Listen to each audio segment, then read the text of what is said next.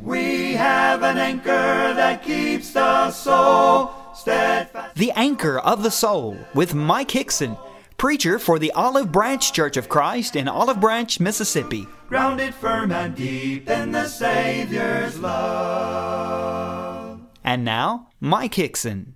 Are you suffering? Do you have problems, heartaches, sorrows? Are you in pain? If your answer is yes, take heart. You're not alone. Most people do not get through this life without facing some type of human suffering. And so, many times, as a result of suffering, we are flooded with lots of questions. Why are we suffering? Why has this happened to me? Why do I have to experience these difficulties? Where did suffering originate? When did it originate? Questions that many of us would like answered. And so tonight I want to invite you to look with me at what James has asked Is anyone among you suffering? And as you think about that question, what I want to do is talk about how we, as members of the human family, have to learn to handle suffering. We're here, it exists, and because of that, we have to learn to somehow get a handle on human suffering. And so I want to begin by talking, first of all, about the reality of suffering. Human suffering is not imaginary. There are some people that may have the idea, because they have not experienced suffering, that those who are suffering need to just get over it, that it is a figment of their imagination. Well, that's not the case. Lots of people suffer. Now, when we think about the problem of suffering, I want to say that it is a universal problem. In Romans chapter 8, Paul said that the whole creation groans and travails in pain until now. Those of us who live here on planet Earth, we are familiar with human suffering. We see it every day. There is a cause and effect. Job said in chapter 14, verse 1 Man born of woman is a few days and full of trouble. Note the emphasis on full of trouble. Life is often difficult. And so, when I think about the problem of human suffering, I am reminded of the fact that it is no respecter of persons. You might be young, you might be middle aged, you might be old, and you're suffering. When I think about human suffering, I'm reminded of the fact that because it is no respecter of persons, it doesn't matter if you have money or you don't have money. It doesn't matter if you're educated or uneducated. It doesn't matter if you're black or white.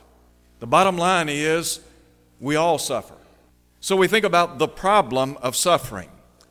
But I want to call attention to some people that have suffered. And there are many, many people that we, that we can read about in the scriptures that suffered. You can go all the way back to the book of Genesis in chapter 3, and you have the introduction to human suffering. Adam and Eve, the very first couple who ever lived on planet Earth, lived to suffer. Let me just call attention to some of the people that we read about in scriptures that suffered. The first I think about is David. David was a great man, a great king. The Bible tells us that he was a man after God's own heart. And yet he wasn't exempted from human suffering, was he? You remember in 2 Samuel chapter 11, he had an adulterous relationship with a woman by the name of Bathsheba. In chapter 12, Nathan the prophet stood before the king and announced unto him that he was the man, that is, that he was in sin. Because of his sin, some things happened in the life of David, things that we would describe as painful. In verse 7 of chapter 12, Nathan said to David in the long ago, Thus says the Lord God of Israel, I anointed you king over Israel. I delivered you from the hand of Saul. I gave you your master's house, your master's wives into your keeping. And he said, I gave you the house of Israel and Judah. If that had been too little, I would have given you much more. Why have you despised the commandment of the Lord to do evil in the sight, or rather to do evil in his sight? He said, You've killed Uriah the Hittite with the sword. You've taken his wife to be your wife, and have killed him with the sword of the people of Ammon. Now, therefore, that is, because of this, the sword shall never depart from your house, because you've despised me and have taken the wife of Uriah the Hittite to be your wife. Therefore, thus says the Lord Behold, I will raise up adversity against you and your own house. Now, let me just stop there. Because of what David had done, he was going to suffer. Now, you recall in the latter part of chapter 12, the Bible talks about this child that was conceived in that ill fated union. Down in verse 23, the Bible speaks of the death of this infant. David had mourned and wept, he had fasted while the child was alive. In verse 23, he asked this question Can I bring him back again? He said, I shall go to him, but he shall not return to me. David lost a child. And because of that, suffered immensely. You remember Absalom? Lost him and was grieved over that. Another individual that I think about in the Old Testament, a man by the name of Job. Job predated the life of David. Job was a patriarch. He lived during that period of time. And the Bible talks about the great and immense wealth of Job. The Bible also talks about his large household. He had 10 children, seven sons, and three daughters. Job chapter 1 chronicles the loss of his herds, flocks, servants, and children. Just like that, Job experienced, as we would say, heavy losses.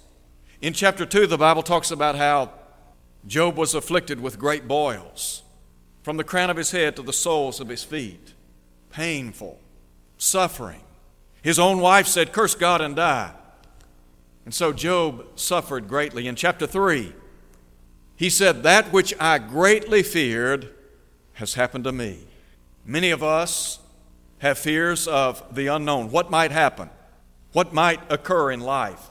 Job's deepest, darkest fears were realized. In the latter part of chapter 2, the Bible talks about his three friends that came to mourn and comfort with him, rather, to mourn with him and comfort him. The Bible talks about for seven days no one said a word. Job suffered greatly. In the New Testament, I think about the life of the Apostle Paul. In 2 Corinthians chapters 11 and 12, the Bible speaks of the difficulties and trials that the Apostle Paul experienced in life. Let me just call attention to 2 Corinthians chapter 11 for a moment.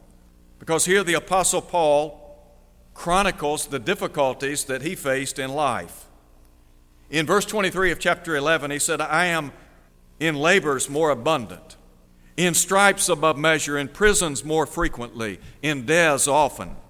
From the Jews, five times I received 40 stripes minus one, 195 stripes laid upon his back.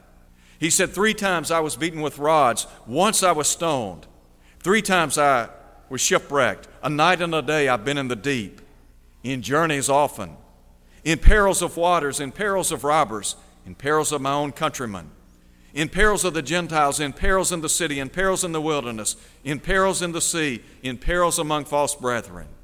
And then he said in verse 27 in weariness and toil, in sleeplessness often, in hunger and thirst, in fastings often, in cold and nakedness. Besides the other things, what comes upon me daily, my deep concern for all the churches. When you read that list of things that Paul experienced, shocking. Hard for me to imagine one man enduring all of that, much like Job. It's hard for me to imagine somebody that lost his wealth, he lost his health, he lost his family. Job was a real person who experienced real human suffering. Paul was the same.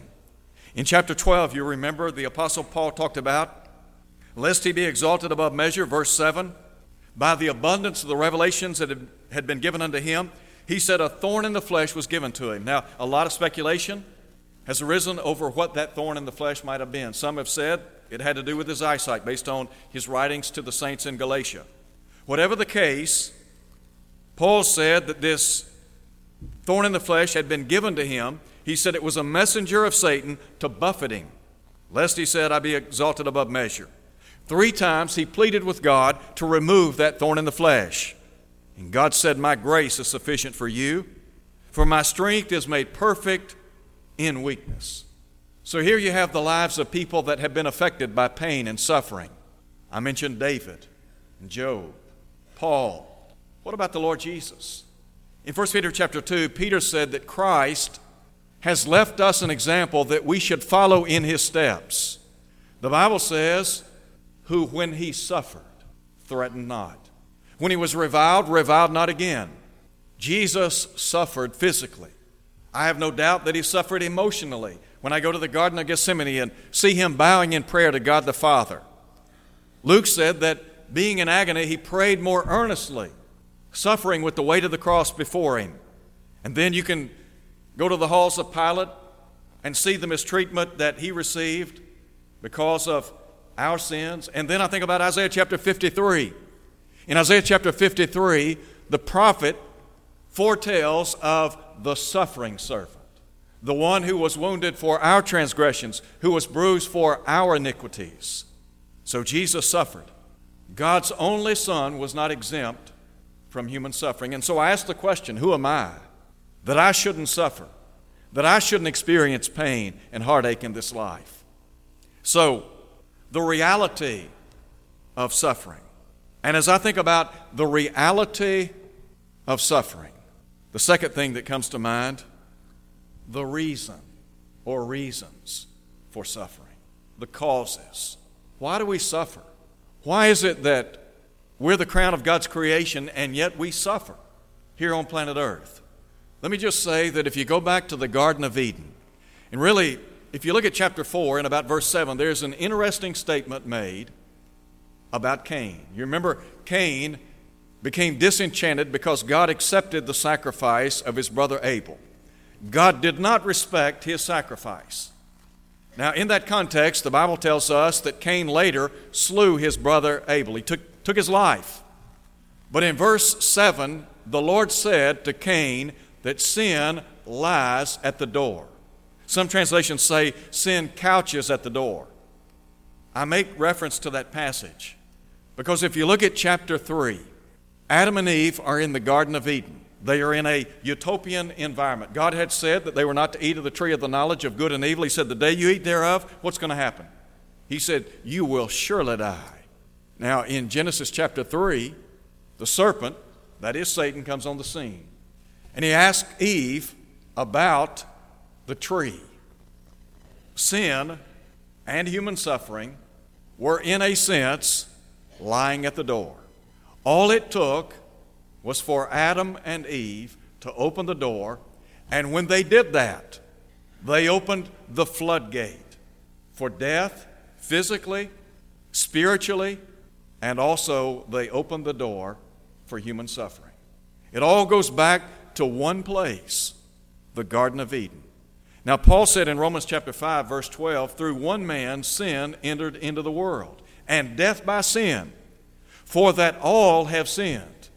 Every time we go to the cemetery, we are reminded of the fact that Satan in the long ago deceived Adam and Eve. And as a, as a result, as a consequence to that, we have death, disease, illness, human suffering, pain, misery, whatever term you want to use. So, we ask the question where did human suffering originate? It originated in the garden. And because of the sin of the first couple. And you can read about God talking about in Genesis chapter 3 the pain that would come upon the woman in childbearing. Man would till the ground by the sweat of his brow. I mentioned a moment ago that Physical death entered the world, but also spiritual death. That's why in Genesis chapter 3, verse 15, God set forth the promised seed. The promised seed intended to deliver us from the heartache of sin. Now, the Bible tells us in Hebrews chapter 2 that Jesus came to destroy him who had the power of death, that is the devil. Now, here's another question Why do we suffer? We talk about where did it all originate? Well, it originated in the garden.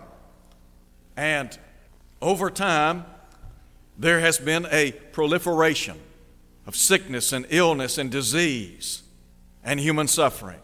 It will continue in that same vein or same pattern. But why do we suffer? Are there reasons why we suffer? Sometimes we suffer through no fault of our own. It may be the case that we strive to the best of our ability to take care of our physical body. We exercise, we watch our diet, we do everything humanly possible to make sure that this body is cared for. And yet, despite all of the efforts that we exert to maintain a healthy body, we go to our physician and it tells us that we have some type of illness or disease. We might have cancer. There are people that have been diagnosed with lung cancer, never smoked a day in their life, never drank alcohol, never did anything to contribute to that, but they have cancer. Sometimes we suffer not because of anything that we did personally, but rather because we live in a world that is made up of human suffering. In John chapter 9, there's a great story where Jesus is spoken of as having given sight to a man that was born blind. Now, the disciples ask a question that many people, some, that many people sometimes have difficulty with. Because he was born blind, they wanted to know who sinned, this man or his parents. They believed because of either his actions or the actions of his parents, he was afflicted with blindness. Not so. So the bottom line is we can suffer through no fault of our own. But then there are times when we suffer because of our own actions and sometimes because of personal sin. David, I mentioned just a moment ago. David suffered because he made some bad decisions. Every decision that we make, we have to understand that there is a corresponding reaction, either for good or for bad. You remember what Paul said in Galatians chapter 6? Be not deceived, God is not mocked. Whatsoever a man soweth, that shall he also reap. Those who sow to the flesh shall of the flesh reap destruction. If somebody abuses their body with alcohol and other types of drugs, and they use tobacco, and they don't eat right, etc., well, problems are going to occur in all probability, aren't they? Sometimes we suffer because we make poor, poor decisions. I'm grateful for our young folks. I'm so thankful that we have young people that love the Lord and want to do what's right. And I encourage every one of our young people to stay away from those things that can destroy your body, soul, and mind. That would be alcohol and drugs and tobacco and other things. If you never try those things, you'll never have a problem with them. Sometimes we suffer because of the sins and actions of other people. Go back again and look with me for just a moment at 2 Samuel chapter 12. Let me just read once again a couple of statements by Nathan the prophet to David. In verse 10, he said, Because you have done this, that is, because you've despised the commandment of the Lord, to do evil in his sight, he said, The sword shall not depart from your house because you have despised me, and have taken the wife of Uriah the Hittite to be your wife. Thus says the Lord, Behold, I will raise up adversity against you from your own house. I'll take your wives before your eyes and give them to your neighbor. And he said, He shall lie with your wives in the sight of, in, in the sight of this sun. You did it secretly, but I will do this thing before all Israel, before the sun. Did David suffer because of his sin? Yes. Would others within his household suffer because of what he did? Again, the answer is yes. You ever stood at the foot of a pond or lake, picked up a pebble or stone, and hurled that pebble or stone out into the water? What happens? When it hits the water with a thud, you see the ripple effect, don't you? That's what sin does. When we engage in sinful activities, yes, it affects us, but sometimes it affects a lot of other people. I used to think when I was younger, and I'm talking about probably teenage years, I used to think that when people got a divorce, that it was just between two people. It only affected or impacted those two people.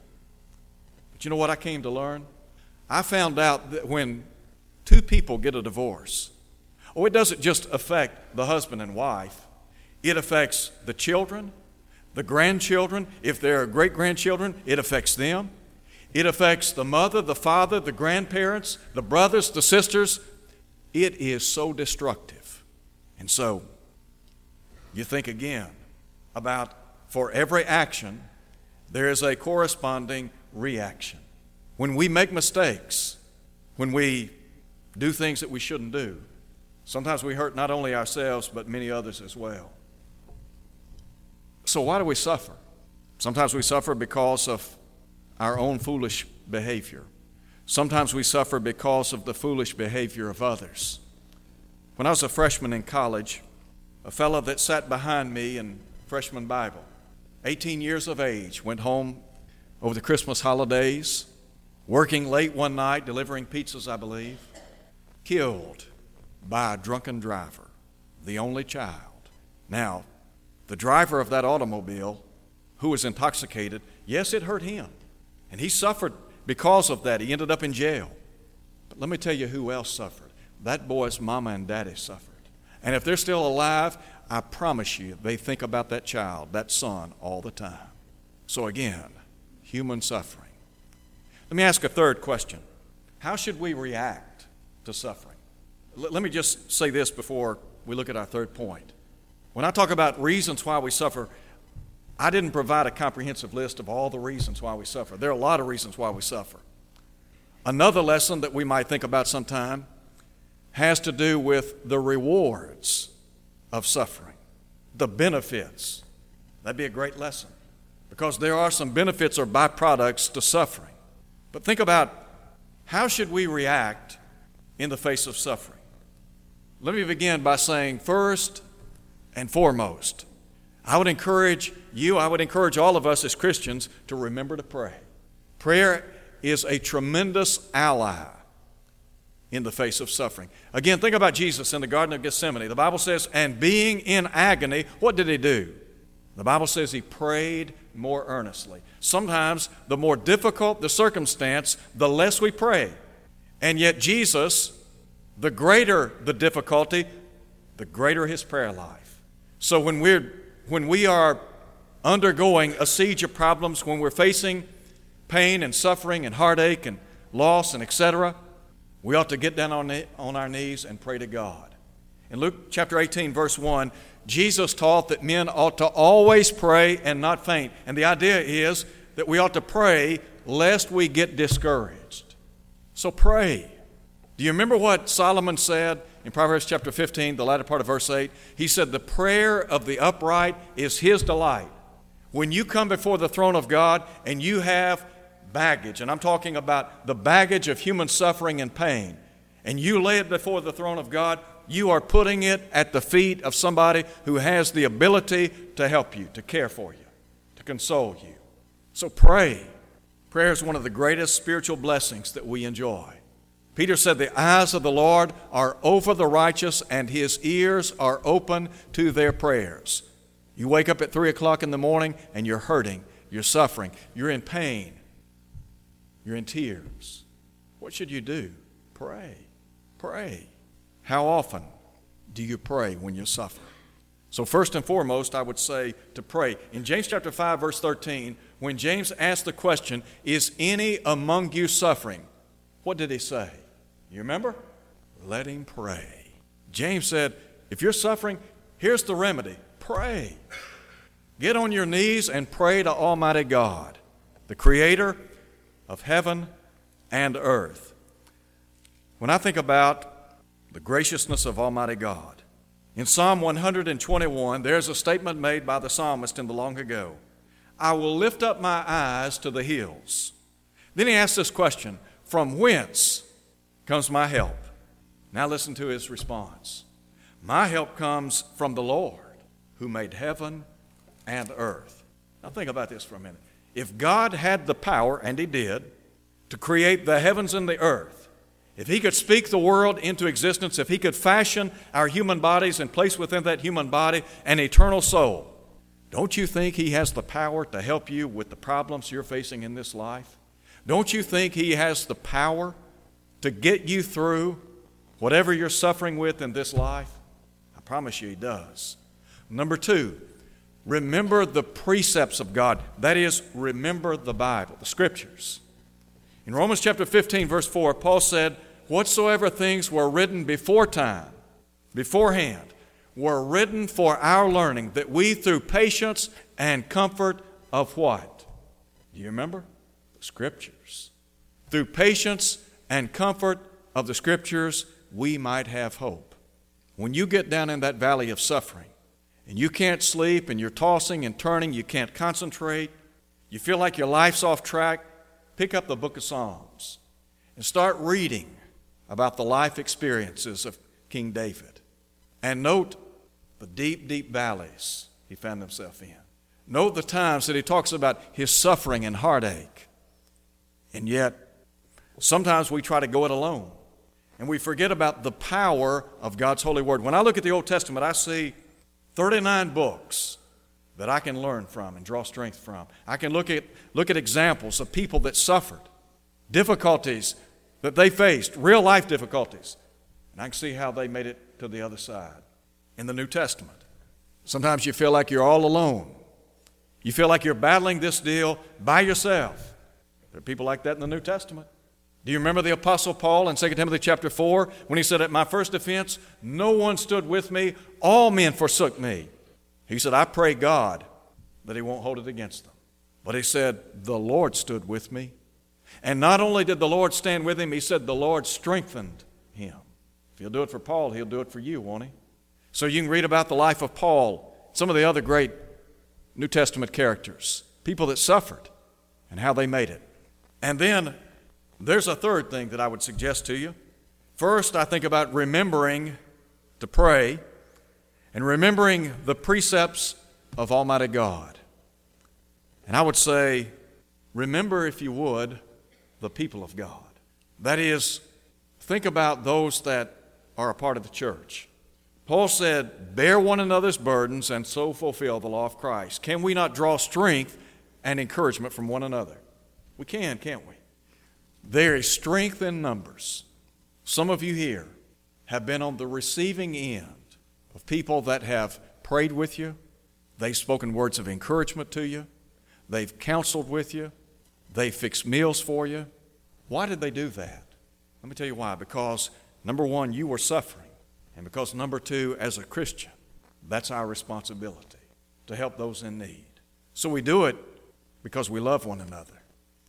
If you're not suffering and you're not in pain, you're a blessed person.